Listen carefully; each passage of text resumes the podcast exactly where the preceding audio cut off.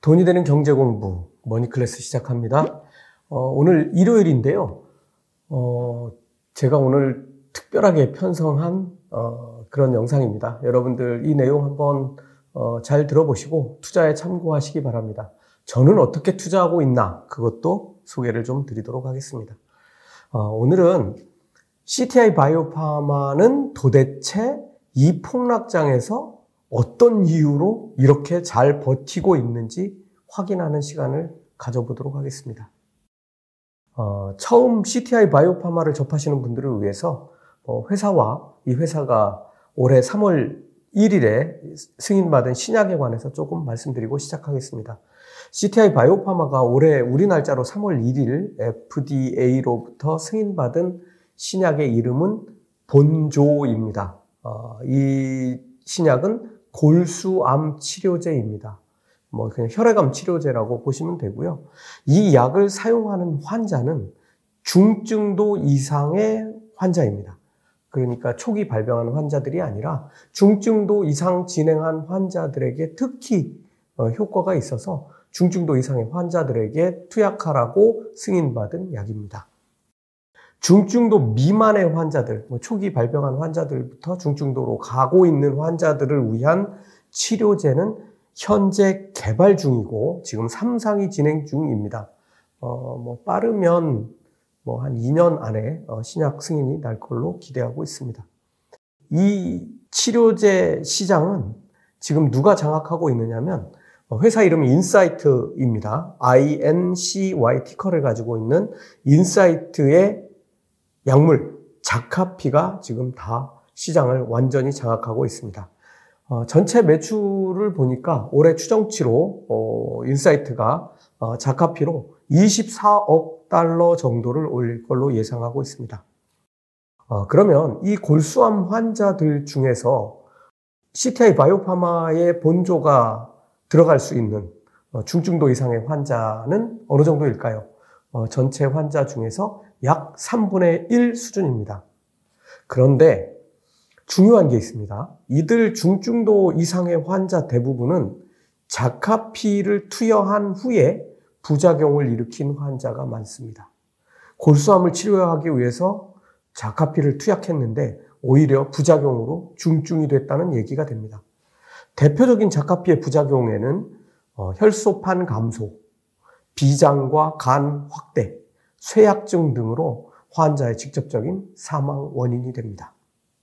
어, 그렇지만 CTI 바이오파마의 본조는 이런 부작용이 없는 안전한 치료법을 제공하는 것으로 확인되었습니다. 실제로 임상 결과를 보면 약간의 어지럼증, 소화불량, 소량의 출혈 어, 이런 증세 외에는 부작용이 없다 이렇게 나와 있습니다. 그러면 CTI 바이오파마의 본조가 중증도 환자 시장을 완전히 장악한다면 산술적으로 8억 달러, 인사이트가 가지고 있는 시장 24억 달러의 3분의 1 정도 되는 8억 달러 정도를 차지할 수 있다는 얘기가 됩니다. 물론 이렇게 되려면 시간이 필요한 일이고 그 사이에 경쟁자도 등장하지 않아야 됩니다. 그런데 경쟁자가 등장할 수도 있습니다. 자, 그럼 인사이트의 주가는 지금 어느 정도일지 한번 따져볼까요? 2020년 이후로 최대 100달러 정도까지 상승했다가 지금은 74달러입니다. 매출은 20% 이상 매년 성장하고 있고 수익성도 좋아지고 있습니다. 그렇죠. 하나의 약물을 개발을 해서 매출이 계속 는다는 건 수익성이 좋아진다는 얘기가 됩니다. 인사이트 자카피의 경쟁자도 있습니다. 세계 8위, 엄청난 크기의 제약사입니다. 세계 8위의 제약사인 BMS로 불리는 브리스톨 메이어스 스퀴브인데요. 인레빅이라는 신약을 보유하고 있고 어, 이걸 지금 출시해서 시장에 진입했는데 문제는 자카피와 효능도 비슷하지만 부작용마저 비슷해서 시장을 선점한 자카피를 거의 대체하지 못하고 있다는 점입니다. 특히 중증으로 진행된 환자는 대안이 없는 상태에서 CTI 바이오파마의 본조가 이제는 확실한 대안으로 떠오를 수밖에 없는 이유입니다. CTI 바이오파마의 본조는 현재 사실상 치료제가 존재하지 않는 골수암 중증도 이상의 환자에게 투약할 수 있는 유일한 약품입니다. 현재 대량 생산이 이미 시작됐고 국가 암 네트워크에 등록돼서 본조를 치료제로 사용할 것을 권고하고 있는 그런 상황입니다. 어, 유럽에도 신약 승인이 신청된 그런 상태입니다. 어, 미국 FDA에서 승인이 난 약물이므로 몇 개월 후 승인이 날 것으로 봅니다. 자, 그러면은 투자은행과 증권사들의 CTI 바이오파마에 대한 평가는 어떨까요? 아, 이건 사실 제가 지난 영상에서 어, 느 정도 설명을 드렸고, 지금은 그보다 더, 어, 개선된, 어, 그런 그 평가를 하고 있습니다. 어, 그리고 지금은 더 많은 기관 투자자와 헤지펀드가 주식을 계속해서 사들이는 그런 단계입니다. 어, 이 CTI 바이오파마에 대해서 평가를 했던 어, 그런 그 기관 중에 강력 매도, 매수 아니고요. 강력 매도 등급을 매겨서 주가를 최근에 끌어내렸던 잭스 인베스트먼트 리서치는 지금 보유로 등급을 정정했습니다. 참 우스운 일이 한번 벌어진 건데요. 어떻게 보면 이게 일부러 그런 게 아닌가 하는 생각도 듭니다. 그러니까 주식 가치를 한번 흔들어서 어 뭐 이걸 다 털어간 거죠. 이거 뭐 누군가 우리나라 주식 작전하듯이 털어간 거 아닌가 하는 뭐 저는 그런 느낌도 좀 듭니다. 어 어쨌든 하지만 나머지 대부분 어, 투자은행과 증권사들은 매수 등급을 전부 유지하고 있다고 봅니다. 목표 주가 평균도 이제는 거의 10달러라고 보시면 됩니다. 자세한 내용은 어, 구글로 검색해 보시면 상세한 내용들 어떤 투자은행, 어떤 헤지펀드에서 주식을 얼마나 계속 사들이고 있는지 정확한 수치들도 다 확인하실 수 있습니다. 어, 그래서 지금부터는 매출 추정치를 한번 보도록 하겠습니다. 1분기 실적을 발표하기 직전에 그러니까 CTI 바이오파마가 1분기 실적을 발표하기 전에 애널리스트들은 올해를 지나서 올해는 성장하는 단계니까요.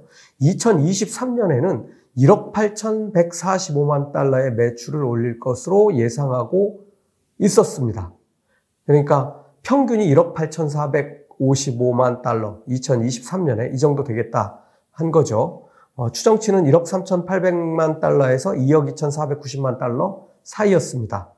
그런데 지금은 평균 2억 800만 달러로 엄청나게 많이 올라갔죠. 추정치는 최소 1억 2,800만 달러에서 최대 2억 8,900만 달러를 예상하고 있습니다. 더 빠르게 매출이 늘 것이라는 예상입니다. 새로운 경쟁자도 등장할 수 있습니다. 이런 약물을 만드는 회사가 또 있는데요. 그 회사의 이름은 시에라 온콜로지입니다. 시에라 온콜로지고 티커는 SRRA를 쓰고 있습니다. 이 회사가 보유한 신약 약물 후보는 지금 FDA에서 심사를 진행하고 있습니다. 이 회사를 얼마 전에 GSK가 주당 55달러의 현금으로 인수했습니다. 이 회사가 이 약물이 효과적인 것으로 판별받기 전에 주가는 얼마나 됐을까요? 0.2달러였습니다. 이 회사의 주가가 지금 GSK 인수가 확정되면서 55달러가 됐습니다. 현금으로 55달러를 주고 인수한 거죠. 주당. 어, 이 약물을 목표로 GSK가 이제 회사를 인수한 것인데 아마 FDA 승인이 정상적으로 이루어지면 연말이면 시장에 등장할 것으로 보이는데요.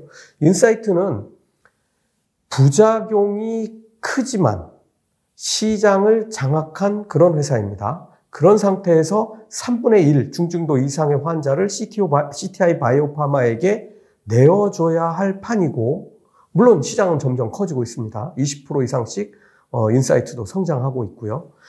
브리스톨 메이어스는 신약 인레빅을 투입하고는 있지만 역시 인사이트하고 유사한 부작용으로 인해서 인사이트 자카피에게 게임이 되지 않습니다. 이미 시장을 다 똑같은 비슷한 약물인데 이쪽에서 시장을 다 가지고 있는데 이게 뭘 들어가서 뭘 할 방법이 없는 거죠.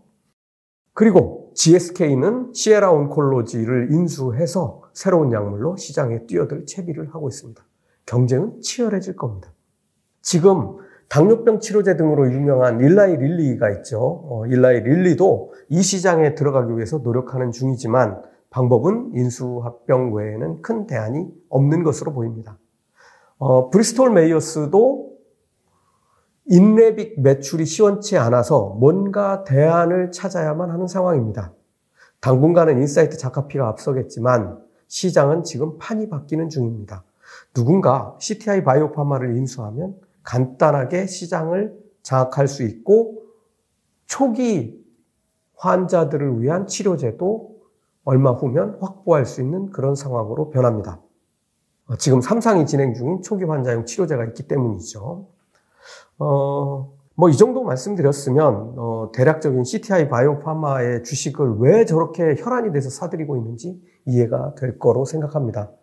저는 매일 주식시장을 여러분들에게 설명드리고 있지만 제 포트폴리오는 단순합니다. 저는 시장 별로 쳐다볼 일도 없습니다. 어, CTIC가 대부분 제 주식을 차지하고 있기 때문이죠. 저는 이미 뭐 계속 여러 번 말씀드렸듯이 2년 전부터 주식을 사기만 하고 있습니다. 현금은 어, 뭘 팔아서 만든 게 아니라 대부분 제가 생활비를 쓰고 남은 돈들입니다. 어, 이조차도 대부분은 가격이 내려올 때 CTIC를 사는데 쓰고 있습니다. 어, 물론 저도 이제 감각을 키우기 위해서 조금씩 다른 것도 사고 팔지만 포트폴리오라고 저는 부르지도 않습니다. 이번 폭락장에 잭스 인베스트가 매도 의견을 내는 바람에 수익이 줄었습니다만 지금은 어제부로 거의 복구된 상태입니다. 다음번에 투자할 투자처도 사실은 있습니다. 아, 그렇지만 지금 현재 상태로 놓고 보면 제가 보기엔 애플도 아니고 아마존도 아니고 이 종목이 최고의 종목입니다. 인수합병이 만약 이루어진다면 이 종목은 ten bagger입니다. 10배 지금보다 더 오른다는 얘기입니다. 적어도 시에라 온콜로지 매수가는 되어야 하기 때문입니다. 머니클래스 마칩니다.